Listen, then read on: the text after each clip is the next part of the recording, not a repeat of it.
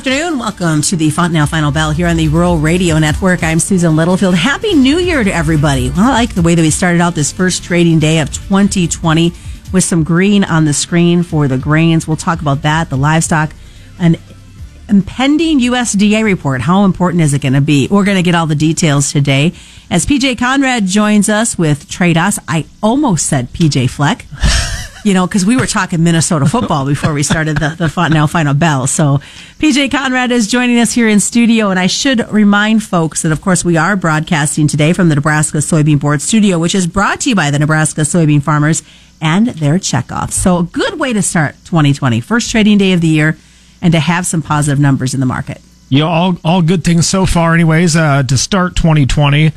Yeah, I think you're seeing some probably fresh money flow into the markets and funds continually uh, shedding those long positions going or uh, shedding their short positions going into this USDA report uh, next Friday, and also the the impending uh, China trade deal signed the 15th. So there's a lot of positivity or a lot of things, I guess, moving into the next two weeks that you'd argue are downsides fairly limited. Um, as far as upside goes, I guess that's the million dollar question, correct? Of, of how high can this thing run? Um, biggest thing basis had we're kind of hitting a sweet spot here. Basis is strong. You know, we're seeing some uh, a lot of low unders to you know even basis to slight overs in spots. And with the cash price where it's at now, with futures being you know either side of 390, you know you're 385 to 395 uh, cash type prices, which you can't argue with that. You can be upset and think maybe the USDA isn't giving us the full scope yet, and maybe we'll get something come next Friday that changes yield and takes futures off. But I think you really got to step back and if you objectively look at this and say the last four years, probably uh, this time of year, we're hoping to get happy to get 360 type cash numbers, and we're about 20 to 30 cents higher. So it's all working out, even maybe not in the form though that the uh, American farmer would want to see as far as just a, a straight futures rally, but a, a combination of the futures and basis has definitely made things a lot more attractive. Let's look at that USDA report. It comes out a week from tomorrow how much faith, how much can we take into this report, knowing we're coming off of a holiday? We know that there's still crops in the field, though I did see Christmas Day some combining going on via social media. But looking at that numbers, how important is this report? It's obviously a big one. I mean, it, it typically is going to have the ability to swing the market one way or another, and it sets the tone somewhat moving into the rest of the year. Um, you know the issues are is how much corn is out there and how much has not been harvested and how does the USDA do that? Are they? I mean, they're going to call that on-farm stocks if I'm you know to be corrected, but how do you really put a number on that in today's world? I think that's the issue. Is is even for them to change it lower, which I, I think would be a worth basis is where it's at, would be a, a right thing to do potentially, but. I would say even to do that, it's hard because you're just really throwing darts at it. So you're asking the USDA to, to try to make a, a big move or a big change when I think in their mind, they don't want to rock the markets either one way or another. They just want things to kind of go off as status quo. So, you know, maybe you get some adjustments lower. I mean, maybe nice to see like that feed usage number go up with the amount of cattle we have on feed. I think there's some things there they could probably change from a demand standpoint and also tweak the supply a little bit. But I've been wrong a hundred times before, but I hate to say I don't think we're going to see any big move here. I mean, it's just the way the last five reports have been there's nothing out there to think now that they're going to change things to the positive and really rally this market. Probably more pressure is going to come on that March planning intentions report. Yeah, and that's the I think everyone has in the back of their mind too. So, so seeing this rally in beans at 980, uh, new crop beans, give or take. I mean, that's huge. You, if we can get that closer to 10 bucks, you kind of hopefully put yourself in a situation where there's an acre battle.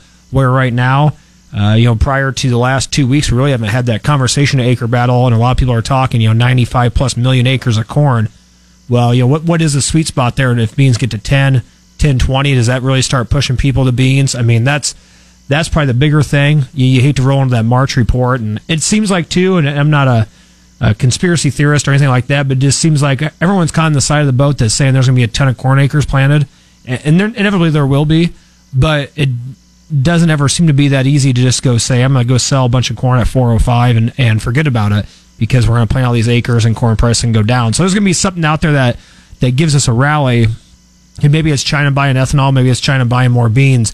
But uh, just kind of reading some stuff on the export side of things, I do think our demand was slow already, and outside of China really doing something big, there's not a lot of reasons for it to pick up a ton either because a lot of these countries kind of front loaded their abilities to buy stuff early in the year, not knowing what the U.S. crop was. You know, you started talking about the, the, the planting potentials and the acre wars. And for us up here nor- in the upper north, it's like, oh, we've got plenty of time before that's going to happen. But when you look at areas of Texas, Louisiana, they're not very far off. They're probably working on planters as we speak. No, it's crazy to think. You know, it's always fun. You flip to the new year, you always have different things you want to accomplish. But you look at this year, we're, we're you know nice weather now, but we're 90 days away from potentially getting the field and doing some field work too.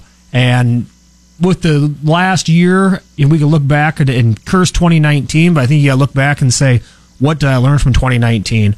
You know, if I have another wet spring again, what can I do? What I learned from last year that I could maybe change this year? And some of that stuff's out of your control, but some of that stuff you'd probably look back and say, you know, I guess if I would have done this or this, things might have been a little bit smoother. You know, we could probably would have went without that snow last week, but is what it is. Moisture is moisture, and we don't need much more of it. But we're also been seasonably warm here to start January and in December, so hopefully that can continue and, and maybe a little bit drier pattern. I think wouldn't hurt anyone's feelings either. Oh, very much so. As we look ahead, uh, basis numbers. We're going to talk just quickly about this before we go to commercial break. But are we going to see basis stay where it's been? Yeah, I mean, I think my gut reaction tells me here in the short term you can see things back, back up just solely to the fact of guys coring the bins and, and futures price being where it's at. But I still think longer term, this thing only continually gets better, which would just echo the fact that maybe we have a supply issue out there. It's just a matter of it actually coming out in the form of a number. All right, well, stick around, folks. We do have more coming up here on the Fontanelle Final Bell. We'll talk about ethanol markets versus the basis, and we'll look at livestock happenings as well. It is the Fontanelle Final Bell on the Rural Radio Network.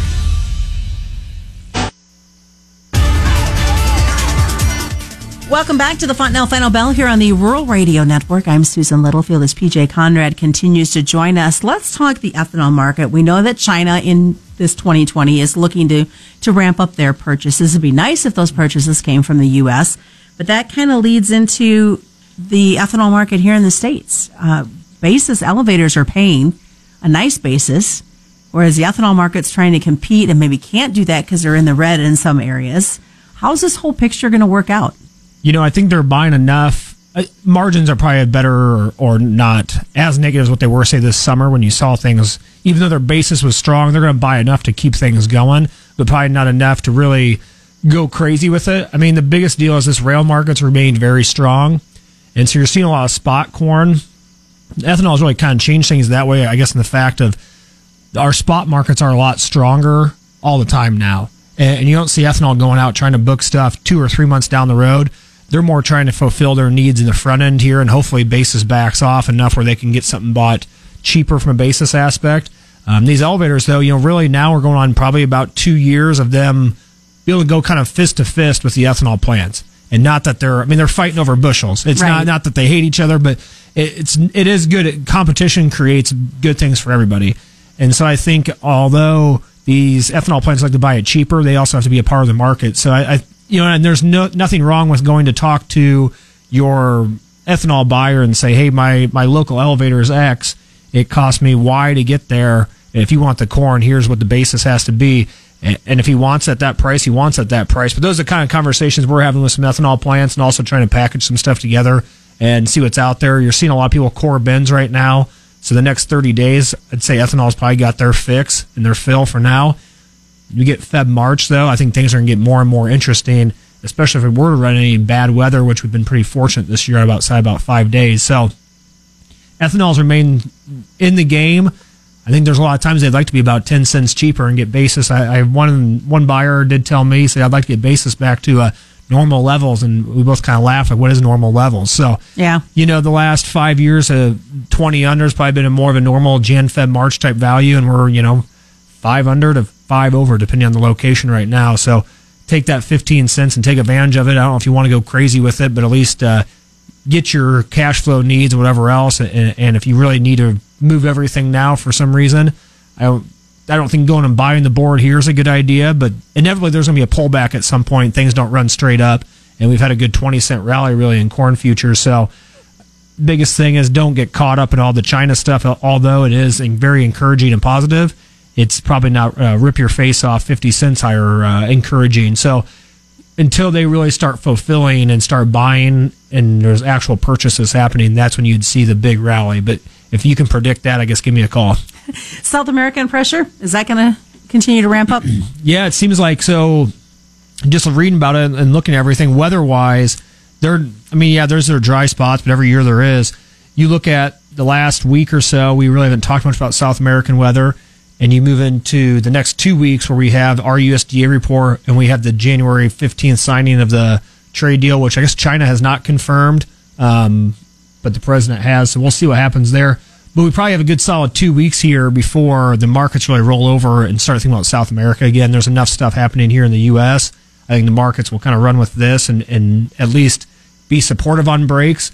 Um, that being said, I think we get past the 15th and purchases coming through or not, South America's crop's going to start coming off here in the next two months. So at that point, just free market trade is going to look probably closer to South America then. But the dollar has been working lower. That's kind of a bullish story in 2020. If we get the dollar lower, could futures continually rally? I mean, that's that's the sweet spot where we're at right now.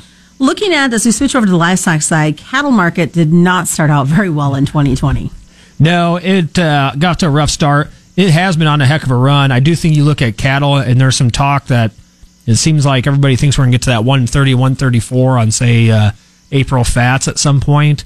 Um, took a pretty good t- kick to the teeth today, down 65 cents. I guess my general thought there is it, it maybe feels like today are, technically speaking, look at the chart, we have more downside than upside. So maybe we hold some of these moving averages on the way down and then rally off those. But it does seem like uh, you know, that's kind of what the age old thought is: if corn and corn and wheat are up, cattle got to be down, and vice versa. So who knows? But I do think there's probably more weakness to come here in the cattle market before there's strength, and that's the overall probably shining issue here. Lack of uh, seasonal temperatures. Concerned about weights? You know, I don't think I've this winter, barring anything crazy happening, is already off to a way better start than last winter, and so hopefully those cost of gains can can come down. Now, do we need two inches of rain or an inch and a half like we had here in Lincoln last week? No, we don't need that, but by and large, the, the snow didn't help anyone, but you, you're going to have those storms. However, I do think just having things where they're at and being 40 degrees instead of 15 isn't the worst thing in the world. What's the best way to get hold of you? Yeah, you can call us at 402 858 7501. And we do have uh, winter meetings coming up next week in York and Omaha. So give us a call if you want to attend one of those. All right. Thanks so much, PJ Conradt, joining us. Just a reminder commodity futures and options involve substantial risk of loss and are not suitable for all investors. That's the Fontanelle Final Bell being brought to you by Fontanelle and all the local dealers right here on the Rural Radio Network. Rural Radio Network.